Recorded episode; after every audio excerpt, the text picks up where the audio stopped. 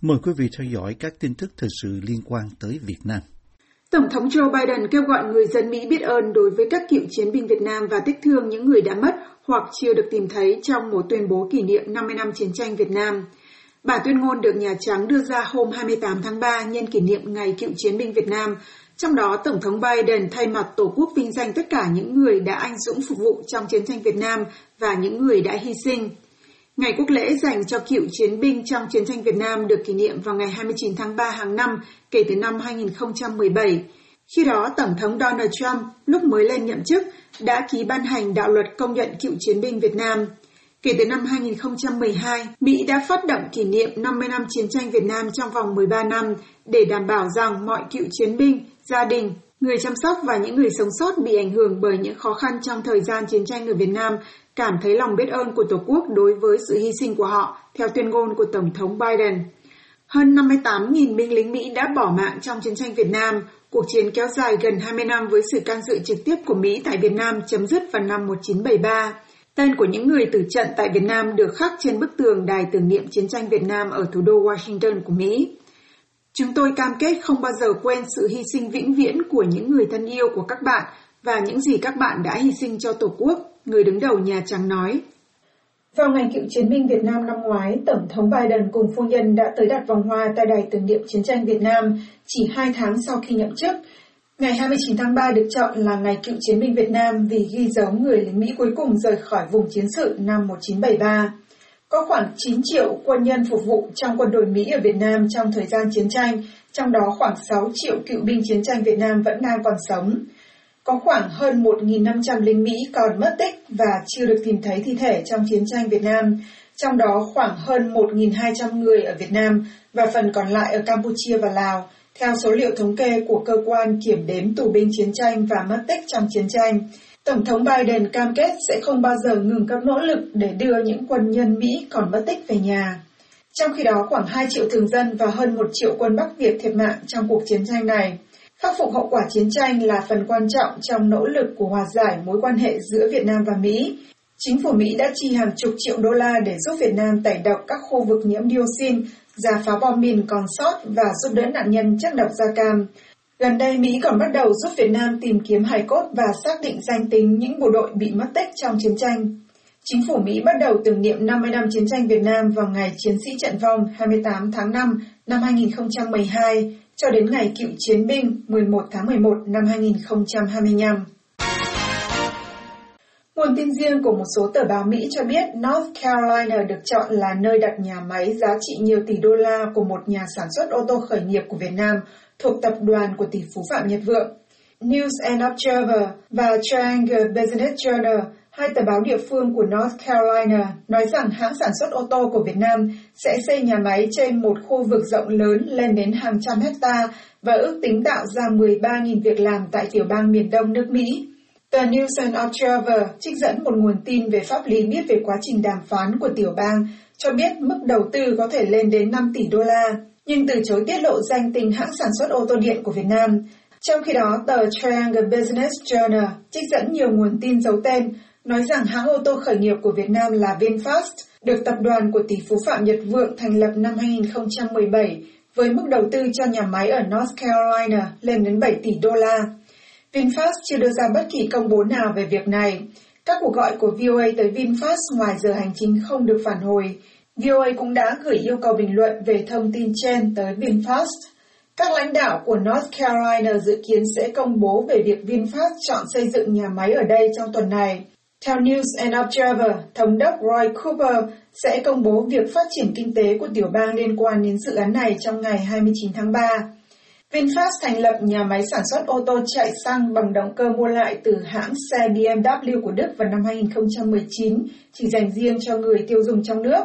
Cuối năm 2020, ông Vượng, hiện đang là tỷ phú giàu nhất Việt Nam và là chủ tịch của Vingroup, tuyên bố rằng ông sẽ bỏ ra 2 tỷ đô la từ tiền túi của mình cho tham vọng toàn cầu của VinFast, theo Bloomberg. Vào năm ngoái, VinFast tuyên bố sẽ đặt trụ sở chính ở Los Angeles, nhưng không tìm được địa điểm cho một nhà máy sản xuất ô tô cho thị trường Bắc Mỹ. Theo ghi nhận của News and Observer và Triangle Business Journal, nhà máy của VinFast sẽ được đặt tại khu công nghiệp sản xuất Triangle Innovation Point ở thị trấn Chatham, thuộc khu tam giác trọng điểm của North Carolina, nơi tập trung phát triển và nghiên cứu công nghệ cao của tiểu bang, được thành lập từ năm 1959. Nằm trong khu vực này là ba trường đại học công nghệ lớn, gồm North Carolina State University, Duke University và University of North Carolina. VinFast nhắm mục tiêu bắt đầu bán xe ô tô chạy bằng điện tại thị trường Mỹ và châu Âu vào năm tới, cạnh tranh với Tesla và các nhà sản xuất ô tô điện khác. Xe của VinFast sẽ đi kèm với chương trình cho thuê pin, nghĩa là chi phí của pin, phần đắt nhất của xe chạy bằng điện, sẽ không bao gồm trong giá bán xe. VinFast lần đầu tiên ra mắt các mẫu xe điện tại triển lãm Los Angeles hồi tháng 11 năm ngoái và sau đó tại Las Vegas vào tháng 1 vừa qua. Để thực hiện tham vọng sản xuất ô tô tại Mỹ, tập đoàn Vingroup có kế hoạch huy động 1,5 tỷ đô la thông qua phát hành trái phiếu quốc tế trong năm nay.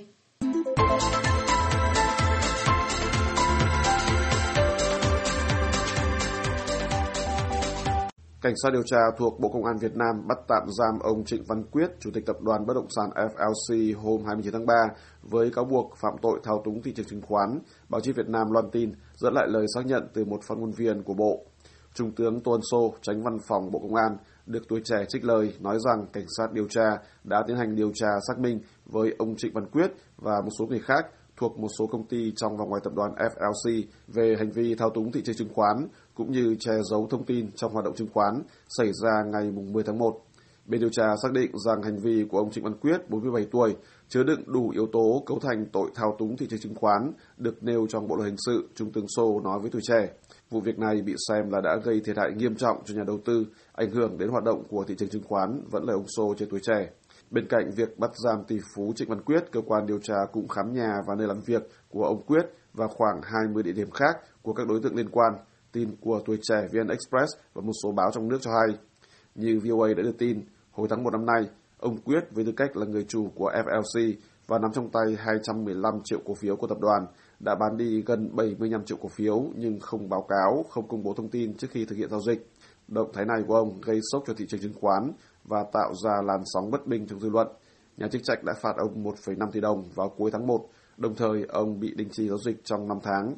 Theo quan sát của VOA, hành vi bị gọi là bán chui cổ phiếu của ông chủ tập đoàn FLC đã dẫn đến tình trạng hoảng sợ mất niềm tin vào thị trường chứng khoán với việc nhiều nhà đầu tư bán tháo cổ phiếu của FLC và của các công ty con liên quan đến tỷ phú quyết trong nhiều ngày sau. Tâm lý và hành động kiểu này cũng đã làm cho hàng chục mã cổ phiếu khác bị mất giá theo. Vị chủ tịch của FLC từng bị phạt hồi năm 2017 vì bán chui cổ phiếu theo tìm hiểu của VOA. Hồi tháng 11 năm đó, ông Quyết bị Ủy ban chứng khoán nhà nước phạt 65 triệu đồng vì bán vài chục triệu cổ phiếu FLC mà không có báo cáo với cơ quan quản lý. Bộ luật hình sự Việt Nam quy định là người phạm tội thao túng chứng khoán có thể bị phạt từ 6 tháng đến 7 năm tù, tùy theo mức độ nghiêm trọng trên thực tế. Phó Chủ tịch thường trực của thành phố Hồ Chí Minh ông Lê Hòa Bình thiệt mạng vì tai nạn giao thông vào sáng 29 tháng 3, chính quyền của thành phố cho biết trong một thông báo chính thức. Theo thông báo của Ủy ban Nhân dân thành phố, xe ô tô chở Phó Chủ tịch Lê Hòa Bình, 52 tuổi, bị tai nạn trên một đoạn đường cao tốc thuộc địa phận huyện Bến Lức, tỉnh Long An. Khi đó, ông Bình đang trên đường đi dự lễ khởi công cầu Rạch Miễu 2 nối hai tỉnh Tiền Giang và Bến Tre. Báo Dinh và Tiền Phong đưa tin rằng ô tô gồm người lái xe, ông Bình và một người nữa đã lật 5-6 vòng sau khi nổ lốp. Theo quan sát của VOA, những hình ảnh trên báo chí Việt Nam và mạng xã hội cho thấy là xe chở ông Bình là loại SUV, tức là xe tiện ích thể thao 7 chỗ, đổ nghiêng về thành bên trái của xe. Một người đàn ông văng ra khỏi xe và nằm bất động cách xe khoảng 20 mét nhưng không rõ danh tính. Báo Tuổi Trẻ tường thuật rằng sau khi xe nổ lốp sau và bị lật ngang, cả ba người trên xe bị thương nặng. Riêng tình trạng của ông Bình được mô tả là nguy kịch và khi đưa vào bệnh viện thì ông đã ngưng tim ngưng thở.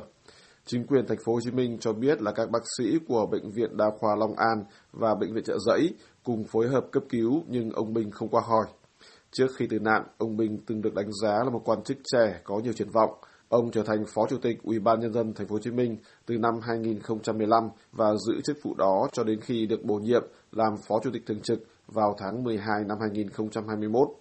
Trong cơ cấu chính trị Việt Nam, chức danh Phó Thường trực nhìn chung đồng nghĩa là được nhắm để trở thành người kế nhiệm cấp trường hoặc được đề bạt vào vị trí quan trọng hơn. Trên mạng xã hội, bác sĩ Võ Xuân Sơn, Facebooker có hơn 95.000 người theo dõi. đưa ra lời chia buồn chân thành đến gia đình ông Lê Hòa Bình và lãnh đạo thành phố Hồ Chí Minh. Bác sĩ Sơn viết rằng ông Bình đã nhiệt tình giúp đỡ cho chương trình thiện nguyện mang tên Oxy cho sự sống trong những ngày đại dịch hành hoành ở thành phố. Đây là chương trình do bác sĩ Sơn khởi xướng và điều hành. Ông Lê Hòa Bình trực tiếp giải quyết các vấn đề khúc mắc phát sinh và những gì ông làm sau đó cho thấy ông và dàn lãnh đạo mới của thành phố Hồ Chí Minh thực lòng và thực tâm chống dịch, bác sĩ Sơn viết với ông Bình và mong ông được an nghỉ. Luật sư Lê Công Định, một cựu tù nhân lương tâm, có gần 150.000 người theo dõi qua Facebook, hiện là cư dân thành phố Hồ Chí Minh, cũng đăng lời chia buồn có nội dung thành kính phân yêu cùng gia quyến ông Lê Hòa Bình, Phó Chủ tịch Ủy ban nhân dân thành phố. Báo chí Việt Nam cho biết là các cơ quan chức năng của tỉnh Long An hiện đang điều tra nguyên nhân của vụ tai nạn.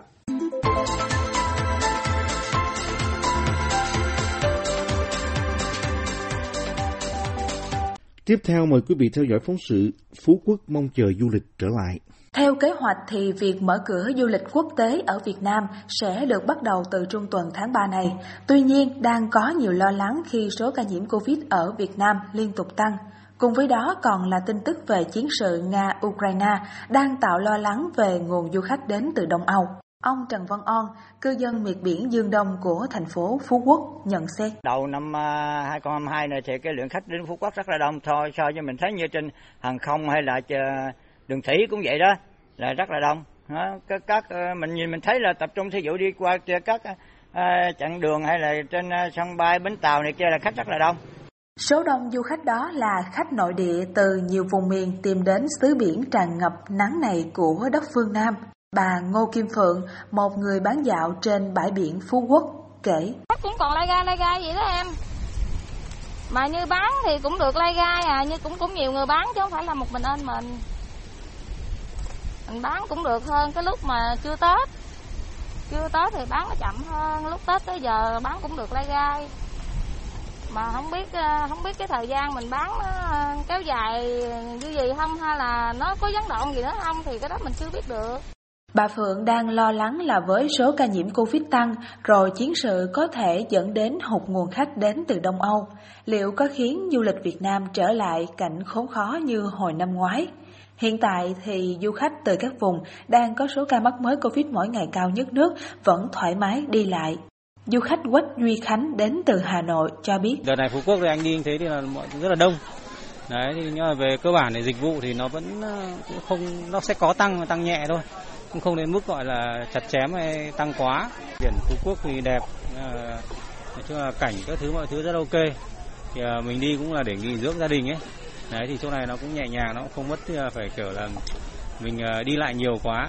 Nhưng mà loanh quanh đây ngắm biển ăn uống đồ hải sản gì đấy thôi. Người buôn bán nơi đây cũng thận trọng tiếp xúc du khách đến từ nhiều tỉnh thành trong bối cảnh đang có số ca nhiễm cao. Bà Nguyễn Thị Tuyết bán trái cây dạo ở bãi biển cho biết. Lại gần mấy người tắm biển, như người lên này kia đồ đó, thì mình lại vô mình mời rồi thôi mình đi.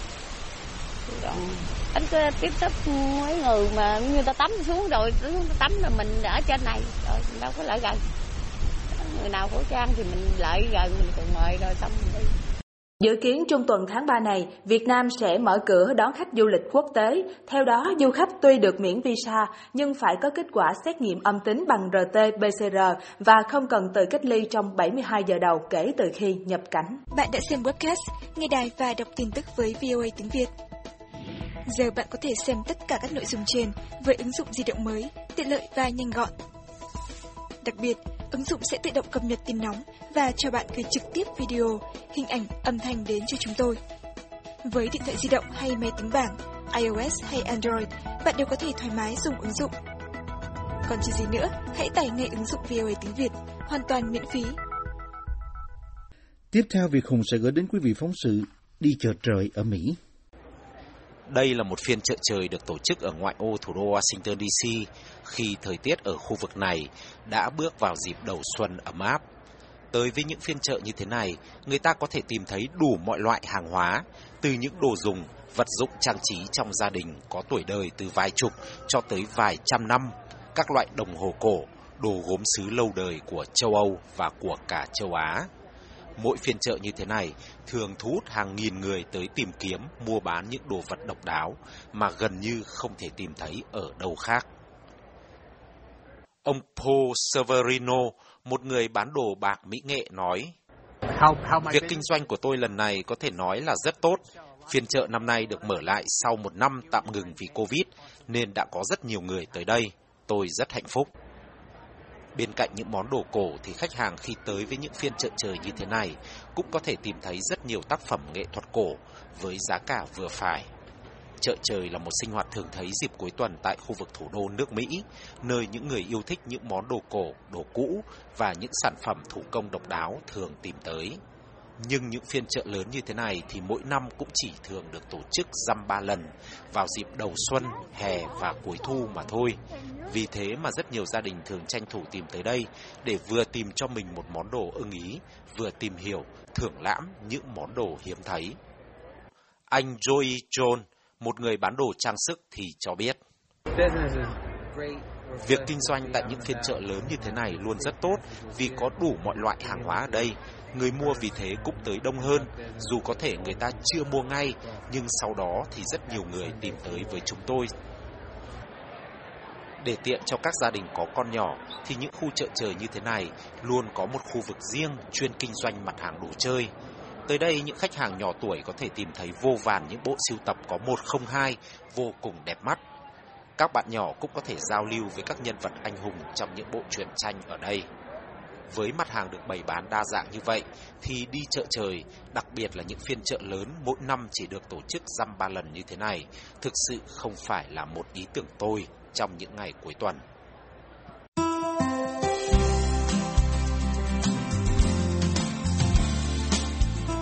Buổi phát thanh Việt ngữ buổi sáng của đài VOA xin được kết thúc tại đây.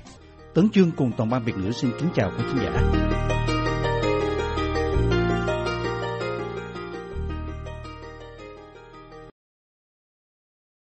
This program has come to you from the Voice of America, Washington.